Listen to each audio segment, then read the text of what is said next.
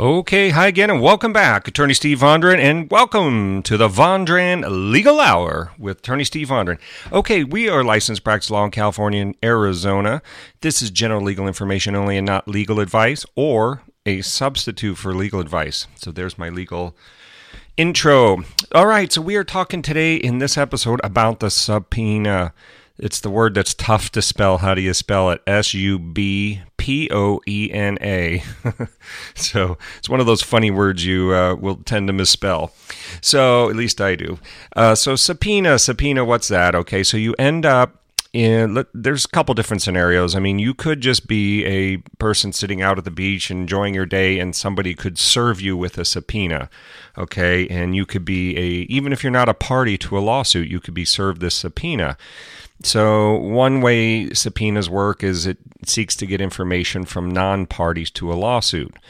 Okay, so for example, let's say I'm involved in a real estate commission dispute with a broker and we need to get information from the escrow company. Now, we may just ask the escrow company, hey, can we get the closing file?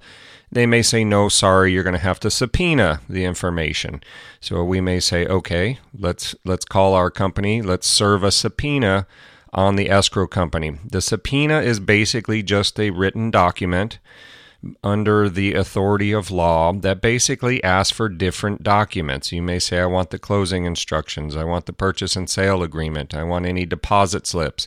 Okay, so you itemize the things you're looking for in your subpoena, and then the subpoena then gets served. Usually it's personal service by a party that's not in the lawsuit. Okay, so in this scenario, I may hire a company that goes out and serves the escrow company.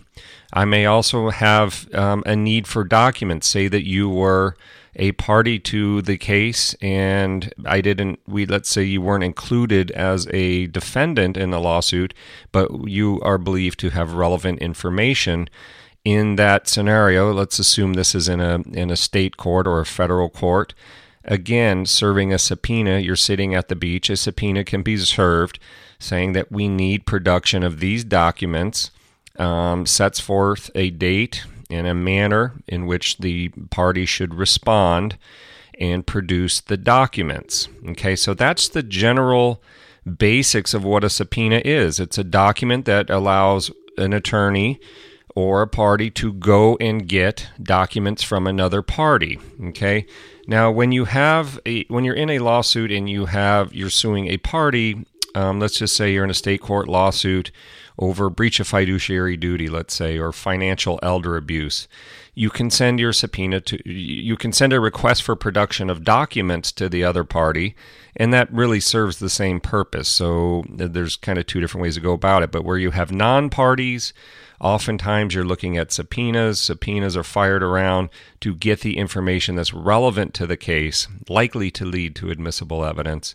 And that's the basic mechanism. Now, the party that receives the subpoena, you know, they have some options. One is to contact the attorney that's listed on the subpoena, make out work out a deal. Um, maybe you say, well, you know, I can't produce this stuff in two weeks, but if you gave me a month, I could do it. Or I can get you this, but I can't get you that. It's too much work. Um, you know, those kinds of things. So you can work out a deal. Um, you can also object. Usually, um, filing objections may be one thing you want to do. Now, also be careful. The one thing you may need to do if if there's um, a valid grounds for it is you may need to file a motion to quash with the court. Okay, this is where attorneys come in. We can help you file these motion to quash. We can represent you if you're a party that served with a subpoena. So bear that in mind. But a motion to quash is basically going to court and telling the judge this thing should not be valid. It should not. I should not have to produce anything, and here's why. A, B, C, D. List your reasons. Okay, so it may be that the the subpoena is vague and ambiguous. It may be that it's it's asking you to to produce a whole truckload of documents. It's burdensome. Um, it's oppressive. Okay, there there may be asking you for to produce, um, you know, trade secret documents, documents that are protected by trade secrets or confidentiality agreements or proprietary information, secret formulas.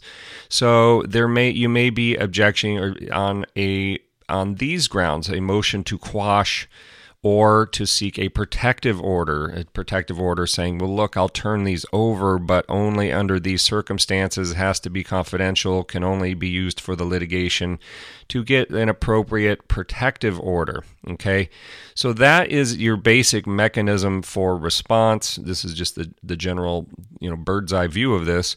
So you can object, you can file a motion to quash, you can call the other party and work out a deal.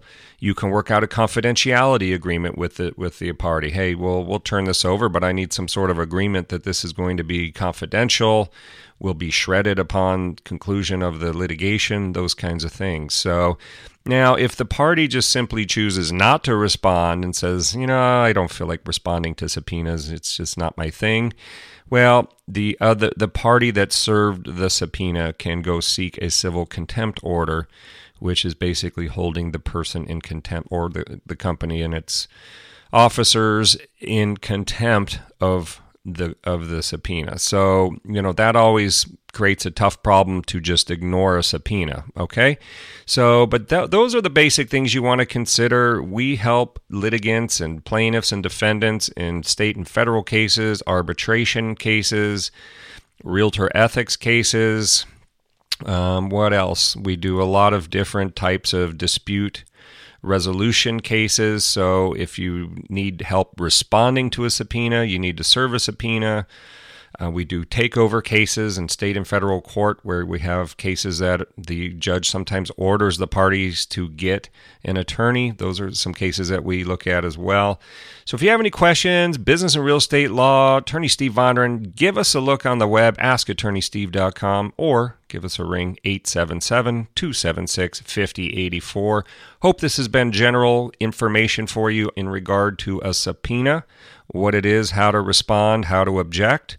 What happens if you don't respond? If you have any more questions, give us a call, ask attorney askattorneysteve.com. Have a great day. We look forward to working with you.